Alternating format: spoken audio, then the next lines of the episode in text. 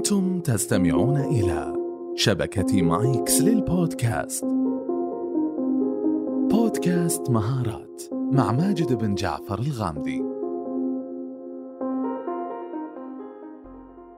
هناك رسائل إعلامية تصل إلينا كمتلقين وكجمهور من غير أن تذكر شفهيا، ولكن السؤال: هل صانعو المحتوى ومهندسو الإعلام خططوا أن تصل إلى عقولنا وتقوم بدورها؟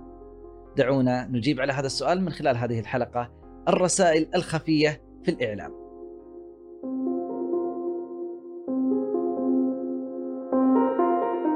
السلام عليكم ورحمة الله، أهلا وسهلا بكم، يعطيكم ألف عافية على التفاعل الجميل الذي كان على الحلقة الأخيرة، 10 خطوات عملية لصناعة محتوى إعلامي. أشكركم على هذا التفاعل الرائع، وإن شاء الله تعالى نكون عند حسن الظن، وفعلا هدفنا أن نقدم محتوى إثرائي للإعلام الرقمي. اليوم حديثنا عن الرسائل الخفية في عالم الإعلام الرقمي وعالم الإعلام بصفة عامة، وظهر مفهوم يسمى Subliminal Message in the Media، اللي هي حاولت أن أعرفها بتعريف جيد وعدت إلى المراجع. Subliminal هذه يعني في معاجم اللغة تتكون من كلمتين، صب بمعنى أي حاجة تحتية، وليمينال اللي هي العقل وأصلها لاتيني، وكأننا نقول أنها تحت الإدراك العقلي. فهذه رسائل ترسل للعقل من غير أن يدركها ومن غير ما يفلترها ومن غير ما يحللها، هي تصل إلى العقل.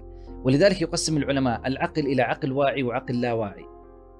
العقل الواعي هو الذي الآن يعي جميع الأمور، تستمع إلي فأنت تعي أنك تستمع إلي، تنظر إلى مشهد أمامك أن تعي أنك تنظر إليه، في وعي كامل وتحليل منطقي. اللاواعي هي ما بقيت في الذاكرة ودخلت إلى الميموري، إلى الهاردسك، إلى الميموري، بقيت هناك واستقرت. فعندما تريد أن تتخذ قرار تلقائيا يعود إلى هذه الذاكرة ويأخذ منها معلومات ويتخذ القرار. ولذلك الطفل في صغره كيف يكتسب اللغة والمفردات؟ هي تدخل العقل اللاواعي وينطقها تلقائيا، ما يقعد يتصنع ويأتي باسم وفعل وفاعل وكيف تفاصيله، لا، هو يقولها على سجيته لأنه قاعد يكتسبها من العقل اللاواعي. العقل اللاواعي صارت في دراسات كثيرة من المختصين وتحدثوا عن أمور كيف أصلا تؤثر على الإنسان، ولذلك الأبحاث تشير بشكل واضح إلى وجود مستويات متعددة من الوعي عند الإنسان. حتى أثناء النوم أو في حالة التخدير الجراحي يمكن للإنسان أن يدرك أمور كثيرة من حوله وبعدين يتذكرها. ولذلك بدأ يوصي الأطباء بعدم التحدث عن حالة المريض في حضوره، حتى لو كان في حالة تخدير أو إغماء أو غيرها، لأنه يدرك كل كلمة تقال عنده ويتفاعل معها لا شعوريا، بالرغم بعض الأحيان من نومه العميق أو دخوله في حالة تخدير عميقة. هذه كلها تصل العقل اللاواعي. الكلام فيها يطول، حبيت أني أبسط المعلومة الرسائل الخفية بالأمثلة. فاليوم حلقتنا سوف تكون هي كلها أمثلة، ثم سوف أضع علامة استفهام وأغادر هذه الحلقة، لأنه موضوع شائك وفيه تفاصيل وفيه مصدق وفيه مكذب. حبيت أني أذكر تجارب علمية وأتوقف بدون تعليق عليها. التجربة الأولى تجربة شهيرة أقامها جيمس بيكاري. جيمس بيكاري 1957 تحدث في هذه التجربة بطريقة رهيبة وجميلة.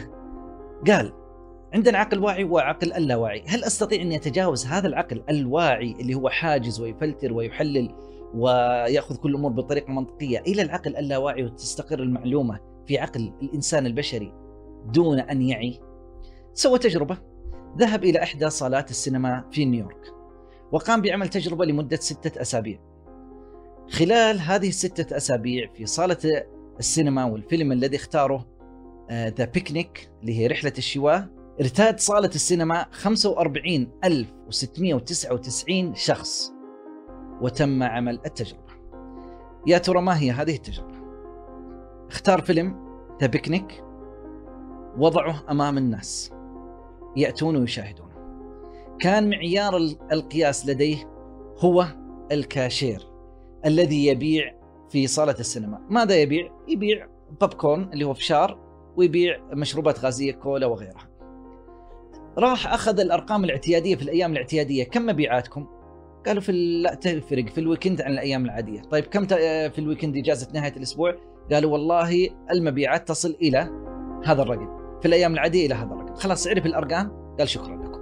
بدأ التجربة، ذهب إلى صالة السينما وكتب عبارة على الشاشة تظهر في جزء من 1000 جزء من الثانية على الشاشة ثم تغيب.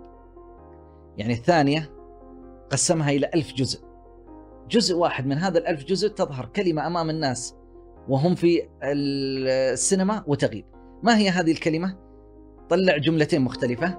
الأولى هانجري إيت بابكورن، هل أنت جائع؟ كل فشار. بعدين تغيب.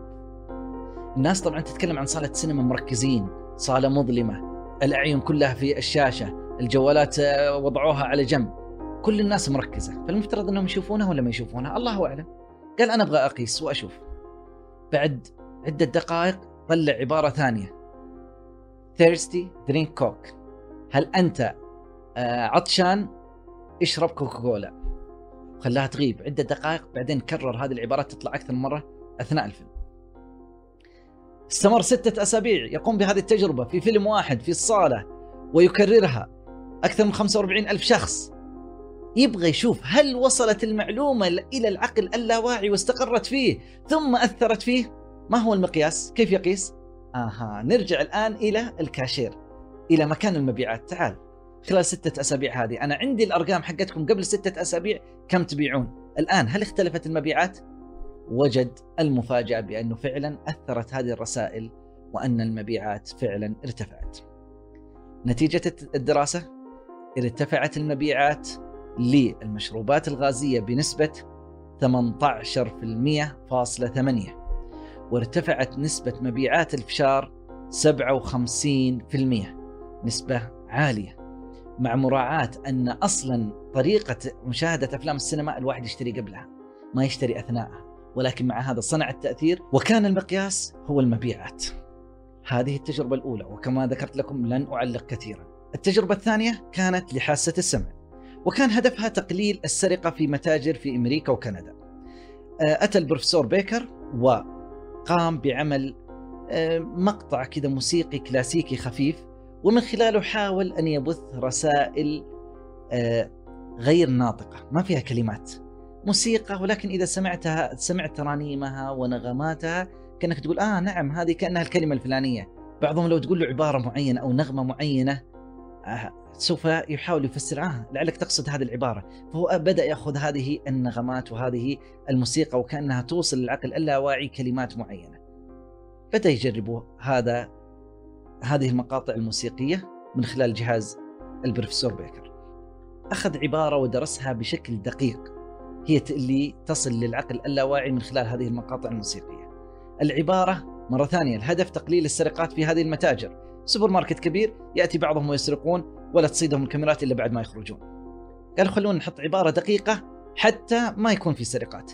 العبارة كانت هي التالي، وليست عبارة منطوقة مرة ثانية، وإنما مقطع موسيقي without singer، بدون مغني، ولكن تحاول أن توصل العقل اللاواعي الكلمات التالية: أنا نزيه، أنا لا أسرق، إذا قمت بالسرقة سوف أدخل إلى السجن.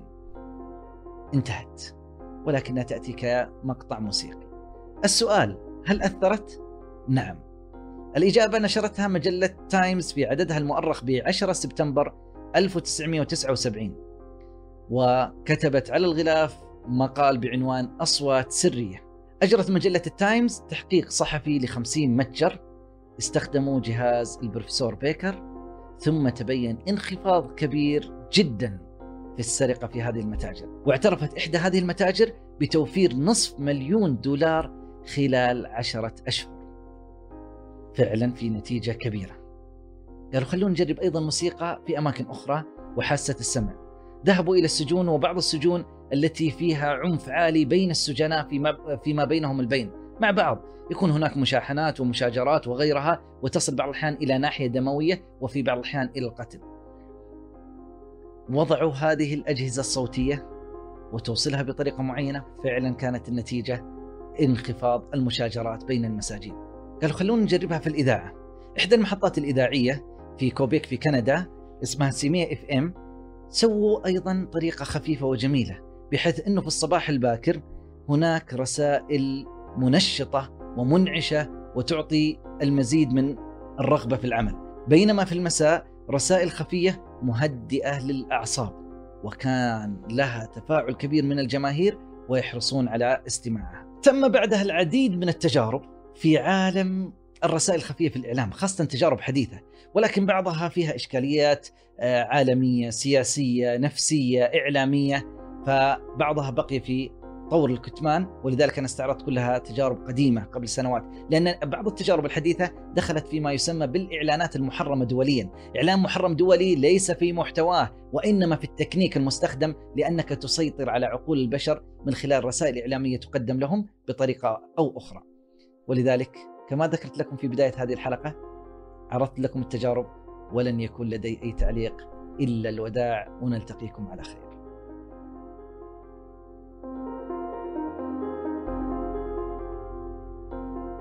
شكرا لكم للاستماع لحلقات الموسم الثالث من مهارات.